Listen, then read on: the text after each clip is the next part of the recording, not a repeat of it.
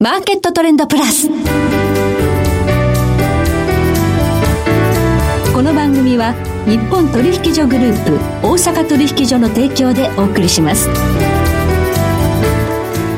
皆さんご機嫌いかがでしょうか？大橋ひろ子ですコモディティ日経平均先物などデリバティブ取引の最前線の情報をピックアップ今日はマーケットリスクアドバイザリー代表取締役新村直弘さんをスタジオにお迎えしています。新村さんこんにちは。こんにちは。よろしくお願いします。どうぞよろしくお願いいたします。もう6月ですね。早いですね。もう半分ですか。もう半分になろうとしています、はい。えー、そんな中アメリカの経済絶好調と感じですね、うん、まあ、そうですね、まあ、あれだけコロナのワクチン接種が進んでいけば、はい、まあまあやっぱりサービス業の国ですから戻っていく方向になりますよね、うん、まあ、早いかなというところかと思います。現実失業者も減ってますし、うん、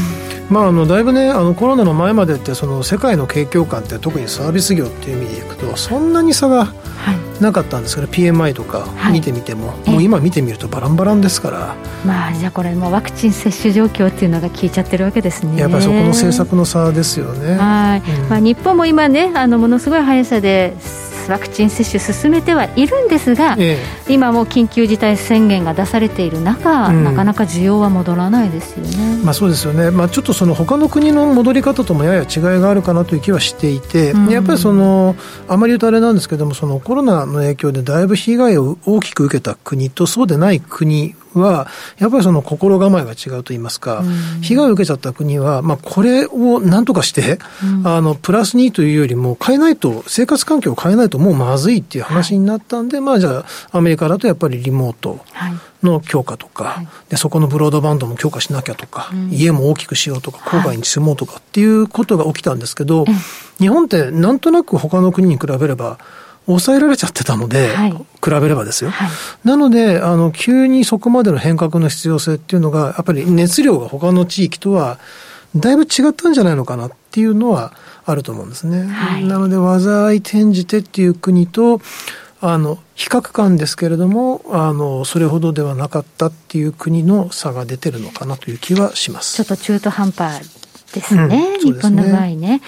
それと、このね、やっとコロナ禍が落ち着いて、世界の消費が戻ろうという時になって、今年あの騒がれているのが、コモディティのスーパーサイクル、うん、物が上がっちゃってんじゃないかみたいな話があるんですが、ええ、前に番組ご出演いただいた時も、このスーパーサイクルという言葉には要注意だと。はい。はい、あの、スーパーサイクルじゃないと思ってるんで、私は。はい、まあ、あの、っていうのが、そのコロナの影響を受けて、やっぱりそこから立ち直るための経済対策を、まあ、目いっぱいやって、だけどコロナの影響で、あの、物が運べないですよ、いいですかっていう、そういう状態でやってますから、うん、それはいろんなものの価格が上がって当然なんですよね。はい、でなので、サイクルになるんであれば、やっぱり、これから伸びてくるインドとか、中東とかっていう国が需要を伸ばしていくっていう過程に入らないといけないので、うん、あるとしてもやっぱりコロナが落ち着いた、来年以降、そこの可能性を探っていくっていう話になるんだと思いますね。はい、個々の需給状況をしっかりと見ていく中で、コモディティって大きなくくりでスーパーサイクルだっていうふうに、うん、まあそういうふうに思い込まない方がいいということですよね。まだ早いと思います。はい。はい、では、この後ですね、あの、いろいろコモディティ、えー、個別銘柄、えー、お話伺っていきますので、はい、今日はどうぞよろしくお願いいたします。その前に今日の主な指標の方お伝えしておきましょう。今日大引けの日経平均株価です。45円74銭安、28,814円34銭で取引を終了しました。そして今、代償の日経平均先物夜間取引がスタートしました。現在28,820円で推移しています。日経平均ボラテリティインデックスは今日20.48となりました。そしてコモディティ、東京プラッツドバイ原油先物、21年10月切りは、日中取引の終値で480円高、45,300円でした。そして、大阪金先物取引22年4月ものは日中取引の終値で7円高6740円となりました。では、この後、新村さんに詳しく伺っていきます。マーケットトレンドプラス。ではここでお知らせです。日本取引所グループ大阪取引所では6月29日木曜日午後6時から7時30分まで相場の下落に備えて資産を守りたい気になるオプション利用入門セミナーと題しましてウェブセミナーを開催します。講師は株式会社インベストラスト代表取締役福永博之さんです。相場の下落に備え資産を守るというテーマで、初心者にもわかりやすいセミナーとなっています。定員は300名、参加は無料です。詳しくは、日本取引所グループのセミナーイベント情報をご覧ください。また、大阪取引所の北浜投資塾ウェブサイトでは、私、大橋弘子がナビゲート役を務めました、金プラチナセミナーのアーカイブなど、過去のセミナーの動画もご覧いただけます。こちらもぜひチェックしてください。さて、今日はマーケットリスクアドバイザリー代表取締役、新村直弘さんをお迎えしております。はい。さあ、コモディティのスーパーサイクルという言葉に踊らされるなということではあるんですが、うん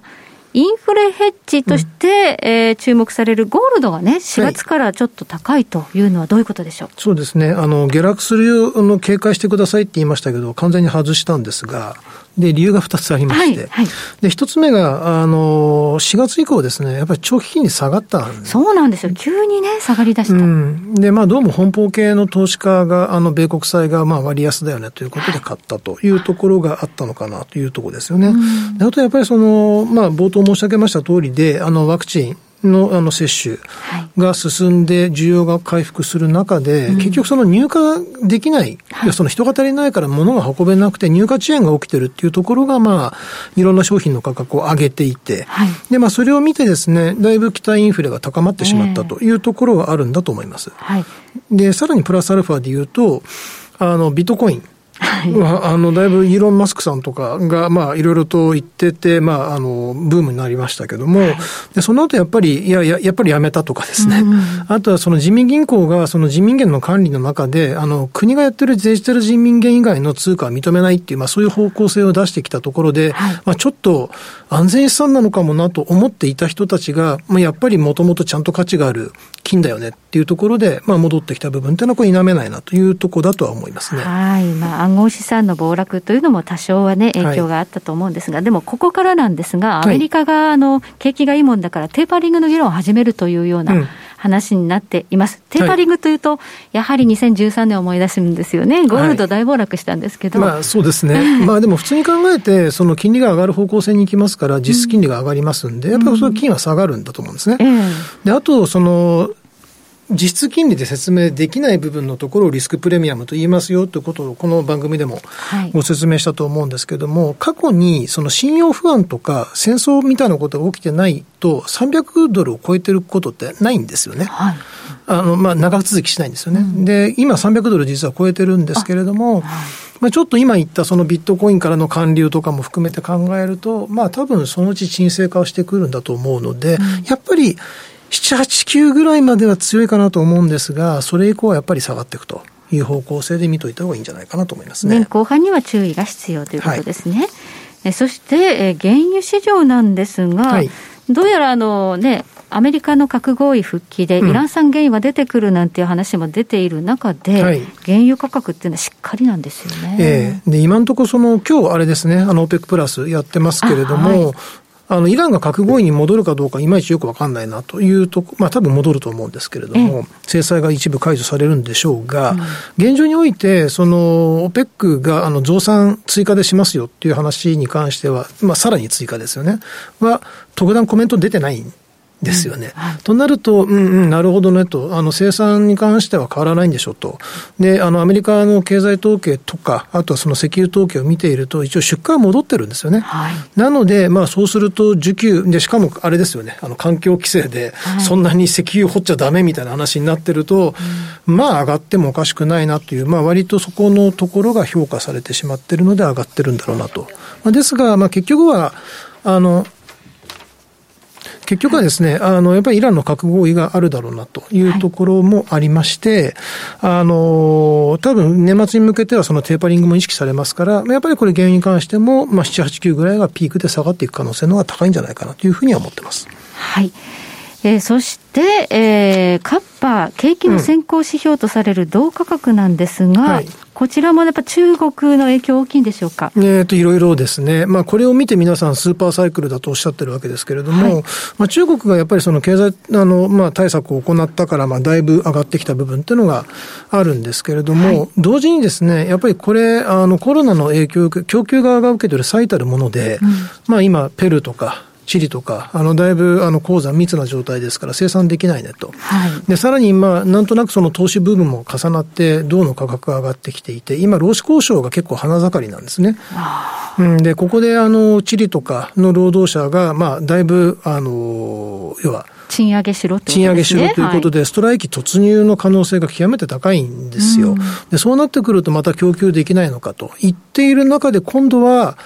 あの、割と左派的な人たちが、はい、あの、銅の鉱山のロイヤリティフィー、いわゆるその使用量ですよね。で、それに対してもう引き上げるとかですね。はい、まあそうすると供給能力がさらに減る。で、こんなところでバイデンさんが600兆って、違う、6兆ドルですか。はいはい。っていうふうに言い出したので、うん、え、こっちもインフラ投資でっていうところが、まあ、ブームになっちゃってるところがあるのかなと思うんですね。はい。なので、だいぶ銅の価格は、えっ、ー、と、想定したよりも高いなというところは、こう、否めないなと思いますね。なんか日本でもね、あの、蛇口が盗まれるなんていう話が結構あって。いや、毎回出るんですけど。こういうのが上がってくるとね、まあでもこれちょっと景気の先行指標ということで、経済が良くなるっていうふうに見るのとはちょっと違いますよね、いや、と思います。ですから同じなんですよ。これも、あの、供給が、あの、コロナが落ち着いてきて戻ってくれるんであれば、はい、そこにやっぱり制限が解除されるので、まあ、需要と供給の両方の要因で動くわけですから、供給が戻ってくるんであれば、やっぱり調整はあるんだろうなと思います。ですが、さっき申し上げた通りで、アメリカも経済対策を行うよね。で、あの、もし、あの、予想通りであるんであれば、まあ、世の中が予想している通りであれば、脱炭素でどうたくさん使うんでしょっていう話になるので、うん、まあ、やっぱり、あの、来年以降、また上がっていくという話になるんだと思います、ね、現状では思惑ということで、はい、はい、本当の正常化を見てからですね、本質的な、ね、いや、だと思います。今まだ混乱しているので、正常化してからの議論になると思いますね、いろいろ。はい。そして農産物もやはりこれは投機だったんでしょうか、崩れてきましたね。ええ、あの、毎回この番組でも申し上げている通りで、はい、ラニーニャの時は上がるんですよね。はい、で、ラニーニャが終わってエルニーニョになると下がるんですけれども、えっ、と、確か5月13だったと思うんですが、アメリカの海洋気象局が、えっ、と、ラニーニャが終わりましたと。一旦まあ大体その日から下がってですね。ぴったり、本当ですね。うん、はい、あの、割とやっぱりその海洋ニーニョ指数をですね、市場参加者の方々が皆さん指標にして見始めてるっていう、そういうことなんだろうと思うんですね。はい、で、夏場に一応エルニーニョの見通しで、あの、まあ、多分下がると思うんですけれども、また年末にかけてはですね、はい、ハリケーンシーズンが、ハリケーンが強くなるエルニーニョがあり、で、かつ冬場にもう一回ラニーニャかもしれないって言われてるんで、またちょっとこれに関しても、相当思惑で乱高下しそうな感じではありますね。そうですか。夏には一回下がるけど、秋口に再び天候要因がまあ、はい、相場を動かす可能性があるとですね。まあ、あとそのあたりで、やっぱりバイオ燃料みたいなのを材料にする人は出てきて上がるんじゃないかなという気はしてます。じゃあ来年本格的に上がるかどうかってところですかね。これもそうなんですね。はい。はい、ありがとうございます。え今日はマーケットリスクアドバイザリー代表取締役、新村直弘さんにお話を伺いました。新村さんどうもありがとうございました。ありがとうございました。えそして一つ訂正があります。先ほどお伝えいたしました、大阪取引所の6月、えー、29日とお伝えしましたオンラインセミナーは6月24日木曜日です。6月24日木曜日に相場の下落に備えて資産を守りたいオプション利用入門セミナー開催となります。ぜひこちらホームページをチェックしてください。えそして次回は元先物オプションディーラー本川裕二さんをお迎えしまして日経平均先物の展望を伺います。それでは皆さんごきげんよう。